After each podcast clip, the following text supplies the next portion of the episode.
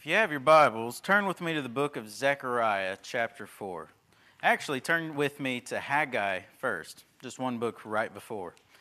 We will be studying out of Zechariah 4, but we need to start in Haggai at the very end of Haggai, chapter 2, beginning in verse 20. And the reason why, both in Haggai 2:20 and in Zechariah chapter 4, we're dealing with visions about the same person, about Zerubbabel. And so, if you guys remember where we're at with our minor prophet study, we're post-exilic by this time, meaning we have come out of captivity. And our two main leaders of the Israelites at this time are Zerubbabel, the governor, and Jeshua, or Joshua, the high priest. In this case, we're going to be talking about Zerubbabel. Last time we studied, we had a vision about Joshua, but this time we're going to have visions about Zerubbabel. Now, the reason why we're going to Haggai chapter 2 first is because when we studied Haggai, we stopped actually at verse 19, but coincidentally, I realized it worked out because of bringing this part of Haggai and the next part of Zechariah together.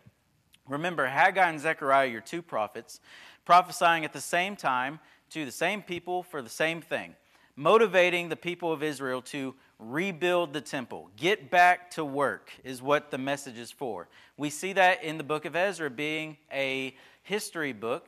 Ezra chapter 5, here comes the two prophets, Haggai and Zechariah.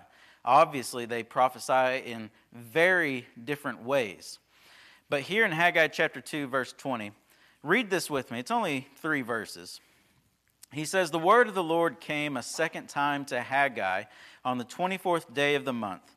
Speak to Zerubbabel, governor of Judah, saying, I am about to shake the heavens and the earth, and to overthrow the throne of kingdoms. I am about to destroy the strength of the kingdoms of the nations, and overthrow the chariots and their riders, and the horses and their riders shall go down every one by the sword of his brother.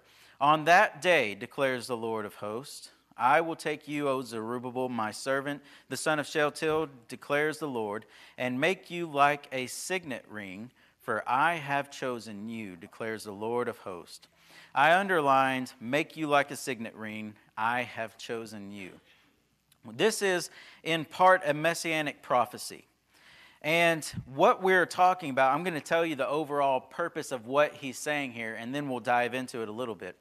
But this is overall messianic, talking about the Davidic line and Abraham's seed promise continuing on in the person of Zerubbabel. And he, Zerubbabel, is being used here to foreshadow the Messiah.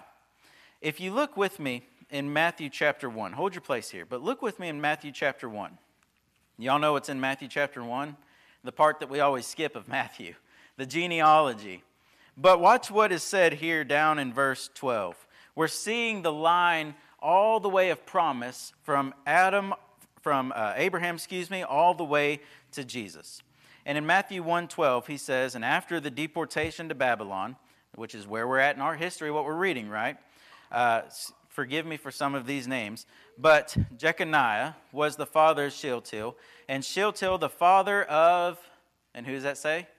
Zerubbabel. Who is it that this vision is to in Haggai and in Zechariah? To Zerubbabel, the same person.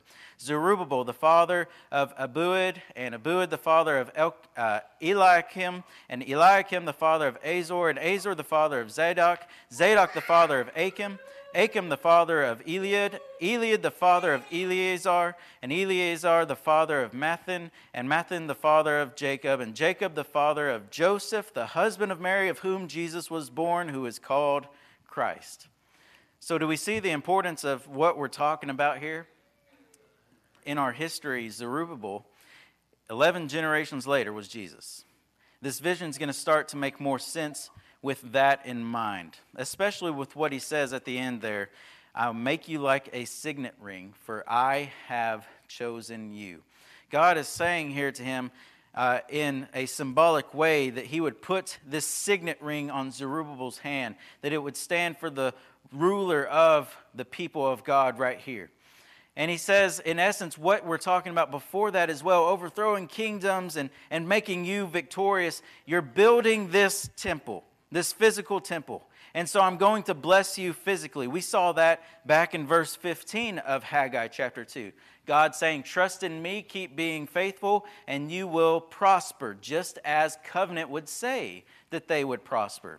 So he would bless them physically, but also, since you're doing right, I'm going to bless you spiritually. You and my people will forever dwell in my house and be ruled by the one that's represented here by Zerubbabel. There is this foreshadow here of Zerubbabel, or with Zerubbabel, of Jesus who is coming. You have a messianic prophecy in Haggai about the church, and you have a messianic prophecy of sorts that is foreshadowing Christ. There's a lot of similarities between Zerubbabel and Jesus, and here's a few. First, this signet ring, this kingship, or this civil authority, this leader of God's people. They're both in that position, right? In fact, Revelation 17:14 says, they will make war on the Lamb will conquer them. We know who that is, right? It's Jesus. For he is Lord of lords and King of kings, and those with him who are called and chosen and faithful. But not only does he represent this in this sort of way, but clearly, what we've already seen is Zerubbabel is a temple builder, much like Jesus would be as well. Matthew 16:18, remember Jesus says, I tell you, I will build my church, and the gates of hell shall not prevail against it.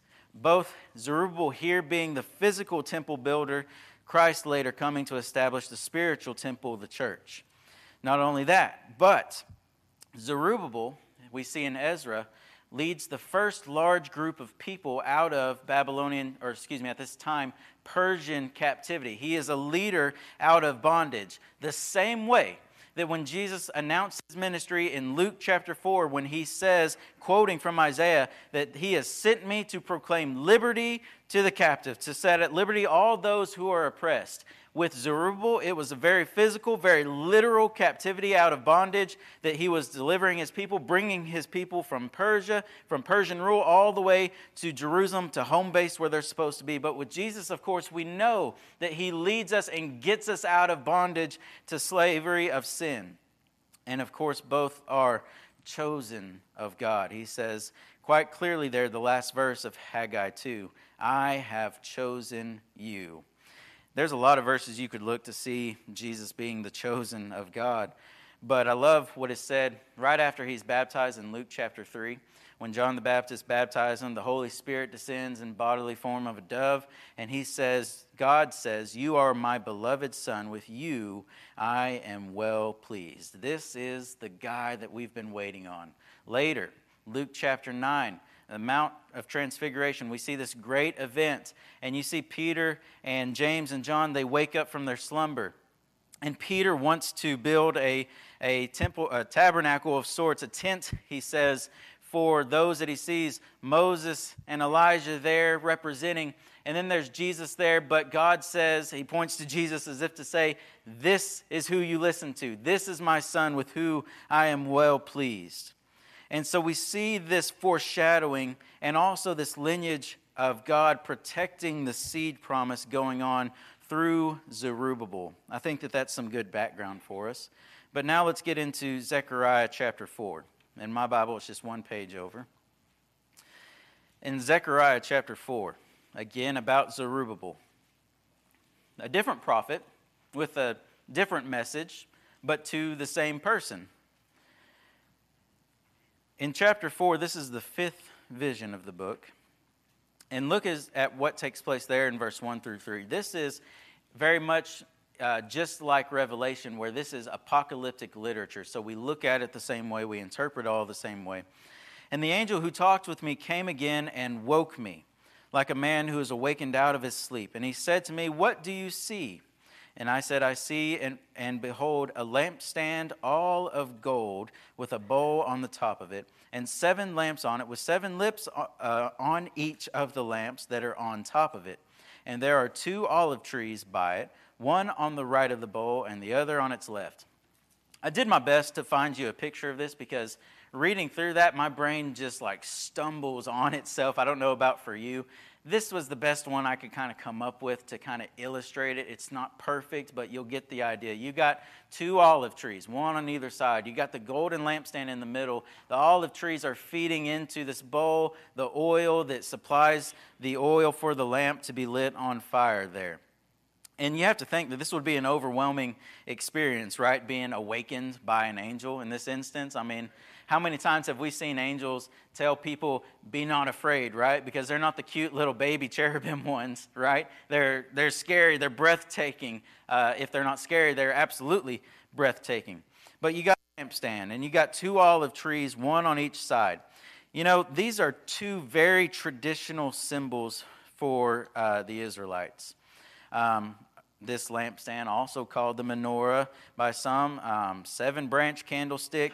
But there's a lot of symbolism that goes into talking about this. I'm not going to pretend to you that I'm an expert on this subject, okay? I stumbled over this, and I thought this would be a quicker lesson, but the more I dived into this, the more I realized I didn't know, and the more I realized I wanted to share, but then I realized how much more I still didn't know. So I don't know everything.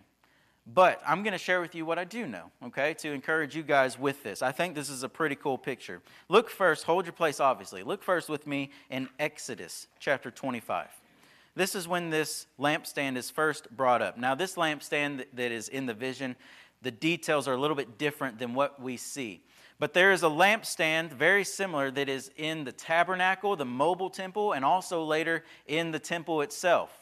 And so it has a very specific purpose, and it was supposed to be made a very specific way. In Exodus chapter 25, verse 31. You could read this whole thing later on your own, but we'll point out just a few verses. Verse 31 says, "You shall make a lampstand of pure gold. A lampstand shall be made of hammered works, its base, its stems, its cups, its calyxes," if that's how you say that. "Its flowers shall be of one piece with it." Look down verse 37 through 40.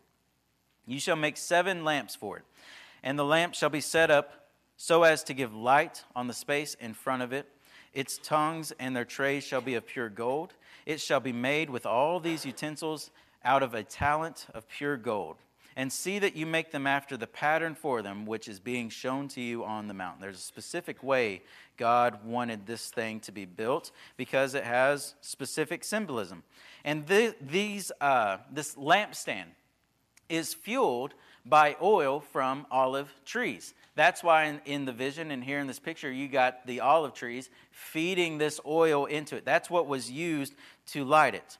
And there are many different commentators, many different points of view, but I'm going to give you the bare bones of this. The light represented God's presence, shining inside the temple itself over the table and illuminating the people. So you have two things there. You have illumination, meaning making things known spiritually, perhaps, but also God's presence being represented by the fire that is on the lampstand.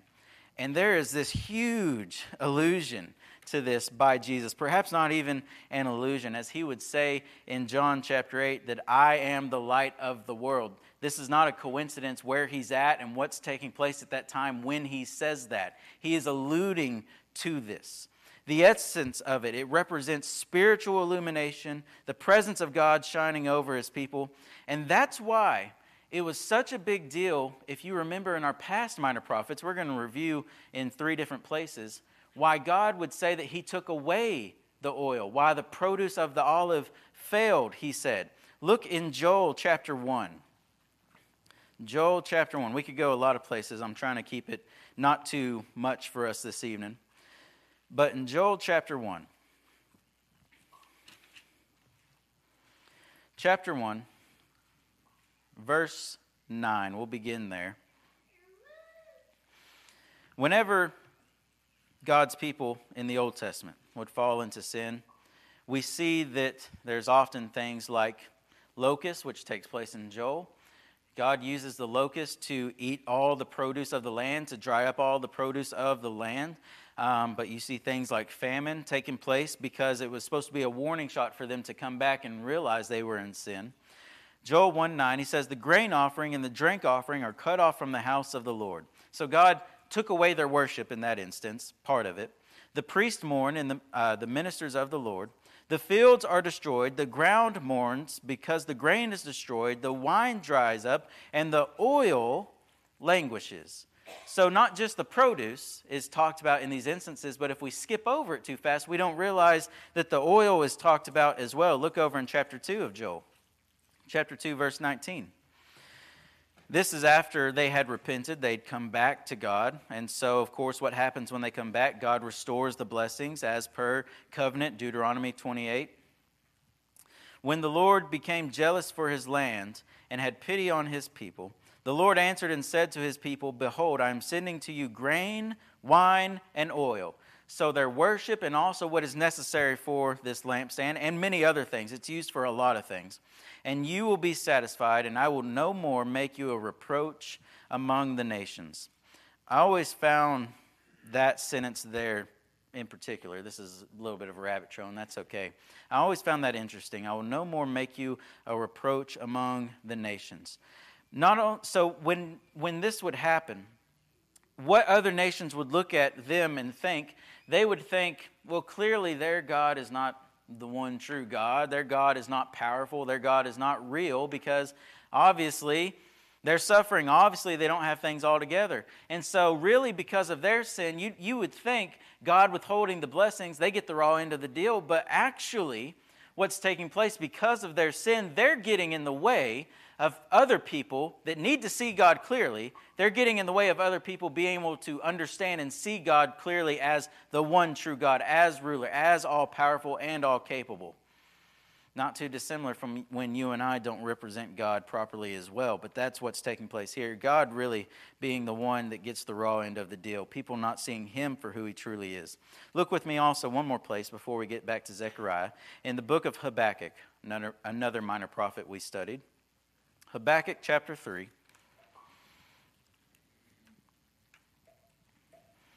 Habakkuk 3, 16 through 17.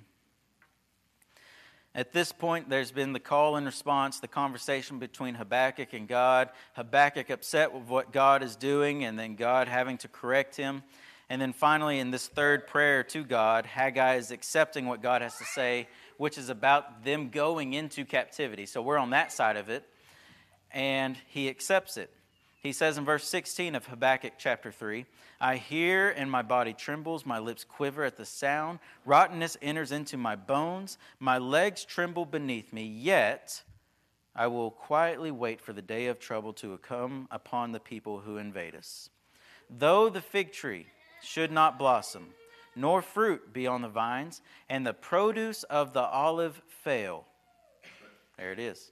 And the fields yield no food, the flock be cut off from the fold, and there be no herd in the stalls. See, we focus on the fruit not being there, and the produce of the fields not being there, and the livestock suffering because of all this, and we skip over sometimes the olive if we don't recognize the significance and the importance of it. But God would take those things away as well, and perhaps what that would illustrate or show to them that because they are in sin and because they are not doing what God wants them to do or needs them to do, they're not being faithful.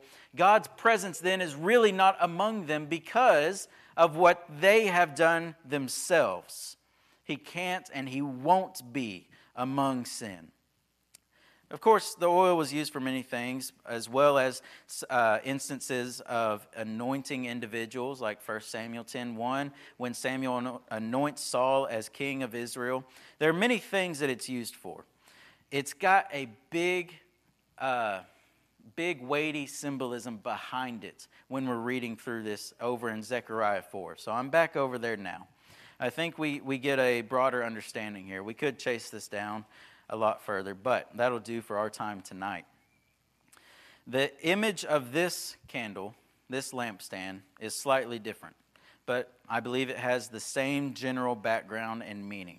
The anointing combined with God's illumination, talking spiritual illumination as well as God's presence going to play a part in this vision. So, verse 4, continuing on. He said, and I said to the angel who talked with me, What are these, my Lord, right? That's exactly what we should be asking. What does all this mean? What does this mean? And the angel who talked with me answered and said to me, do you not know what these are? And I said, no, my Lord. Then he said to me, this is the word of the Lord to Zerubbabel, not by might, nor by power, but by my spirit, says the Lord of hosts. Who are you, O great mountain, before Zerubbabel? You shall become a plain, and he shall bring forward the top stone amid shouts of grace, grace to it. In this last chapter of chapter 3, we talked about Joshua the high priest and how he was cleansed and being the chosen of God. This one we're talking about Zerubbabel again being the chosen of God. And the message that Zerubbabel is supposed to get is that what he's going to accomplish, the mission God has set him on. Remember, what were the prophets sent to tell them? Build the temple. That's the objective. That's the goal. As well as keep leading the people faithfully. Yes, but right now the temple is the focus. Get the temple built. And so the message to him is it's going to be done by God's providential care and God's power. He's going to rebuild the temple not by the use of an army of human might or of human power, but by God himself leading the way. And it's the same way with us now, with the church. You and I, we're not going to build the church with our own charisma. We're not going to build it with our own cleverness and the things that are exceptional work ethic, perhaps. We work, yes, but God is the one that grows us spiritually, and if he wants us to, numerically as well. At the end of the day, that's what it boils down to. We're the workers. We are not the cause for success. God is the root cause for all the success that we have spiritually and everything else as the church. And so Zerubbabel probably looks at this task as monumental. Remember, he says there, verse 7, who are you, O great mountain? This is the message, and God is answering the question of, you expect me to be able to accomplish this huge feat? You expect me to be able to do that, God? The vision shows this mountain becoming a plain, becoming flat, easy to walk on, easy to cross. And the top stone, or the capstone, your version might say, comes in to show that it's finished. God leveled the mountain, so Zerubbabel can climb it or just get across it, finishing the task. And then what he does here at the end, shouts of grace, grace to it, talking about giving thanks to God because he knows that it can only be done by God's power, not by his own might, not by his own planning or cleverness, but by God's power alone is this going to happen. Why is that the case? Well, we look around us. Why did we stop in Zechariah's time, in Zerubbabel's time? Why did we stop building? Because we stopped building for a couple years. We laid the foundation of the temple, and then we took a break. And it wasn't just because, that sounds good, but it was because the enemies around us were pressuring us and threatening us and frustrating our purposes. And so at this time, we might be thinking, okay, God, well, how about we build the wall first, right? Or how about we build up our military first? And then we can do these other things once we're protected. But God here is saying, I'm taking care of you. You're going to accomplish what I want you to accomplish. And he said that 2 or 3 times already in the book of Zechariah. And so he goes on. Look with me in verse 8. The word of the Lord came to me saying, the hands of Zerubbabel have laid the foundation of this house. His hands shall also complete it. In essence, he's explaining what was just said. Then you will know that the Lord of hosts has sent me to you.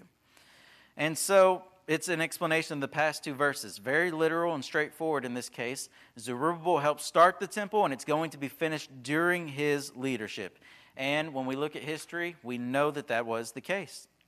Verse 10, for whoever has despised the day of small things shall rejoice, and shall see the plumb line in the hand of Zerubbabel. I think what he's talking about, despise the day of small things. If we remember back to Haggai, part of the problem when they were tempted to stop building again was because, well, the temple wasn't quite as big, quite as grand, right, as Solomon's temple. So it was discouraging to the older group who had seen or knew the stories very well of Solomon's temple when they saw this much smaller temple. Said another way, it's not like the glory days, perhaps. And that could discourage some people when we think back to, quote, the glory days. But what he's reminding them is the temple is not supposed to have to be glorious and great and gaudy, but it's God who makes it great. It's the purpose of worshiping God is why it's a great thing. and this plumb line in the hand of Zerubbabel. We've talked about a plumb line before, right? A judgment figure of sorts. By the way, I was at a hardware store, and I actually saw a plumb line. I didn't even know they sold it, or else I would have bought one whenever we had talked about it before in Amos, and I would have hung it right here. But now I'm tempted to go get it just to have for an illustration. How about that? Old technology still works. It still shows you what straight up and down looks like. It's a measuring tool, a guidance tool. I think what he's talking about here, this being in the hands of Zerubbabel. Zerubbabel here is leading the way of the building. He is helping motivate the people, and he's doing it rightly, God is saying. There's that measuring line. The measure of it is going right according to God's plan and according to his obedience, following after God. So follow Zerubbabel because he is being faithful and obedient to God. He goes on, and this is still the same verse of verse 10. These seven are the eyes of the Lord, which range through the whole earth. Talking about eyes that see everything, the omniscience of God. He knows all, he sees all, he knows all the sin, he knows all the threats. He sees the threats and the problems that we see, and some. And yet he's still saying, you're taken care of. It's going to happen. It's going to happen by my power. Verse 11 through 14. He said, then I said to him, what are these two olive trees on the right and on the left of the lampstand? And a second time I answered and said to him, he's asking twice, right? Tell me what this means. What are these two branches of the olive trees, which are beside the two golden pipes from which the golden oil is poured out? And he said to me, do you not know what these are? And I said, no, my Lord. Then he said, these are the two anointed ones who stand by the Lord of the whole earth. Remember how the oil talking about being used for anointing? The two anointed that have been mentioned in the book of Zechariah. Joshua the high priest, chapter 3, was cleansed, clothed, and anointed, chosen of God. And now, also what we saw in Haggai, at the end of Haggai 2, God saying to Zerubbabel, I have chosen you. So these two here, I believe, are Joshua and Zerubbabel. They are symbolic of these two main leaders that God is using, that God is empowering, not only clothing them, cleansing them, and choosing them, but empowering them to do the work that they need to do, to help bring back the temple where God's presence can really be shown to the world, or where a lot of the worship, all the worship, is supposed to take place. The fire of the lampstand representing God's presence. And God is using Joshua and Zerubbabel to work to bring back that awesome presence in Jerusalem. And by the way, there is a hint of Zechariah chapter 4 in Revelation 11. Perhaps you can look into that this week and see what you think. I think that there is a tie in there, but in Revelation 11, I'd write that down and study that. So we've seen quite a bit of things here, and some may not agree with me in some of this interpretation, and that's okay. We can talk about it. But we've talked a lot about when looking in Zechariah and Revelation in particular, both being apocalyptic literature, we can get lost in the little details. We can get lost in all the little things going on. And what's the big, broad picture? It's the same big, broad picture that it's been. Y'all probably might get tired of me saying this for Zechariah, but the message is what? Get to work building the temple, and also the motivation being God is taking care of it. He sees the threats, he sees the problems, but God is the one that is making it possible for you to do his work. Is it not the same for us as the church? Matthew 28:18 through 20, when Christ says, all authority has been given to me in heaven and on earth. Go, therefore, make disciples. So here's your commission. He talks about, verse 18, I have all authority to tell you what you need to do. And so here's what you need to do, verse 19. Go make disciples of all nations. Baptize them in the name of the Father, the Son, and the Holy Spirit. Teach them to observe all that I have commanded you. The commission, the authority, the commission, and the means of success, verse 20, behold, I am with you to the end of the age. It's not in our own power. It's not in our own numbers, our own cleverness, our own planning and scheming. But it's in God that we have success. The same way in the Old Testament that they had success building the physical temple, you and I are granted success because of God, given success, because God is helping us to build the spiritual temple, the church. And so The invitation this evening we want to offer to anyone that has need to be built up, perhaps to be encouraged, as we talked about this morning. If you have need of any kind, let us know as we stand together and sing.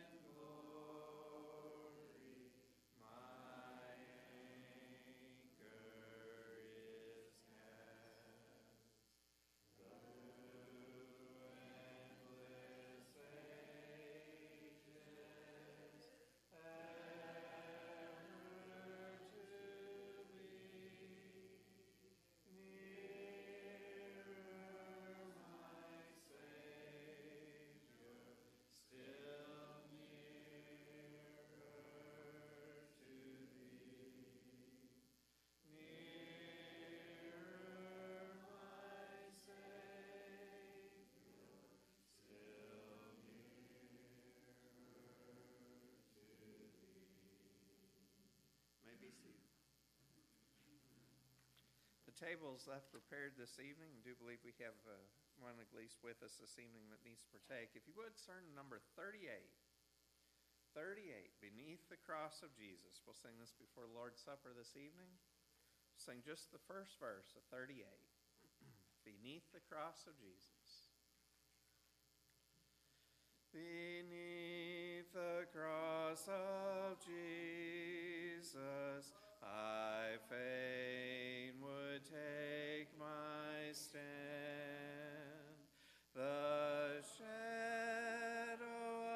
of a mighty rock within a weary land, a home within the wilderness,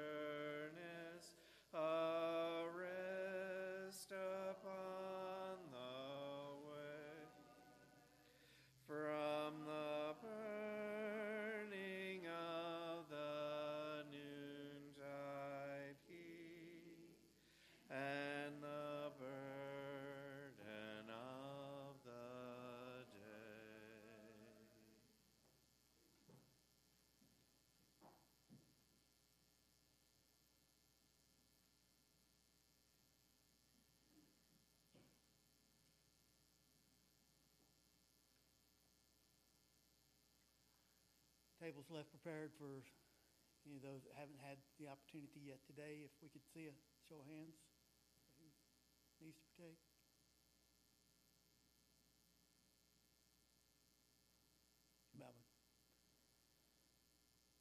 Father in heaven, we thank you for this day, and we thank you for the opportunity to assemble again here this afternoon, Father, and we thank you for this opportunity to surround your table, Father. We pray that you will be with those for a number who are partaking this evening, and Father, help them focus on the cross and the sacrifice that Jesus made for each one of us. Now, as we partake this bread that represents Christ's broken body, let us partake in a manner well pleased in thy sight. In Jesus' name we pray.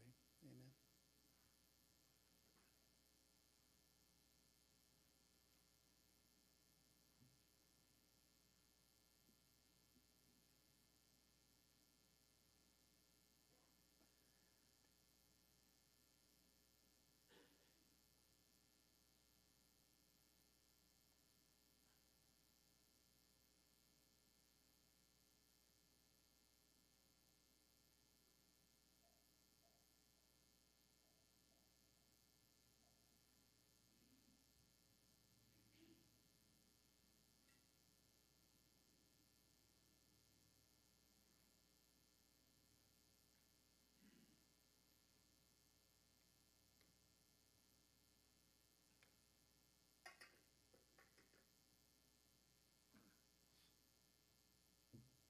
Father, as we come to this table, take this fruit of the vine that represents that precious blood that Christ shed for us. Help us to always remember that great sacrifice that he made for us out of love and gave us the great gift of salvation. In Christ's name we pray. Amen.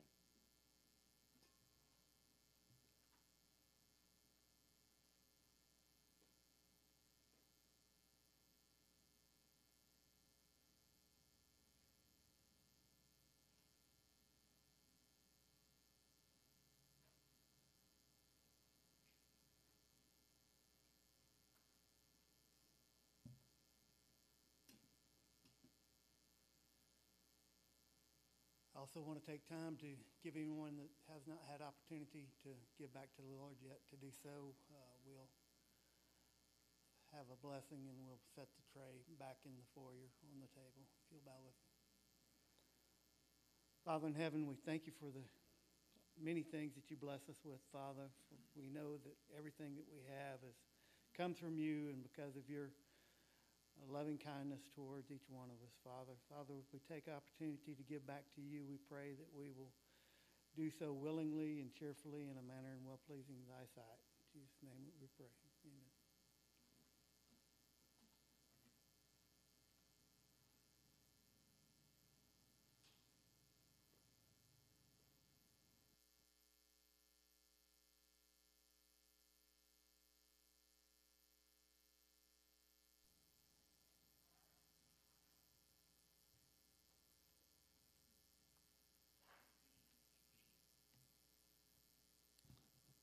Certainly is good to see everyone this evening. Been a great day. Able to have two services and worship God. And a wonderful potluck. If you didn't make the potluck, you missed something.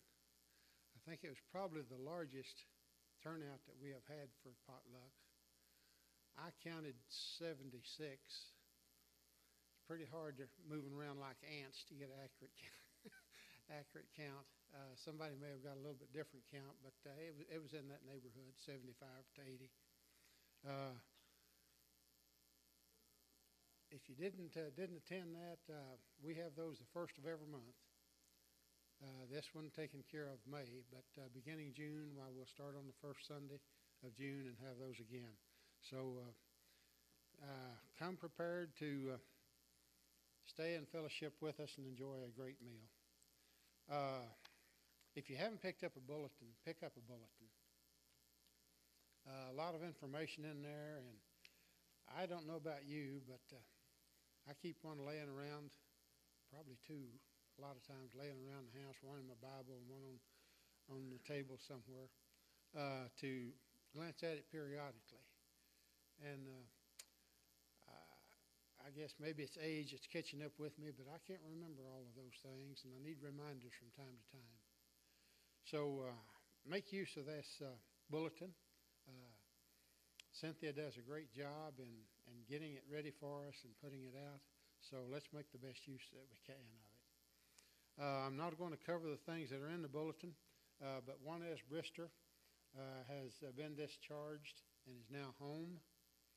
And also, Joe was telling me this morning that Michael Brooker, a friend of theirs, 50 years old and had Alzheimer's, had passed away this morning.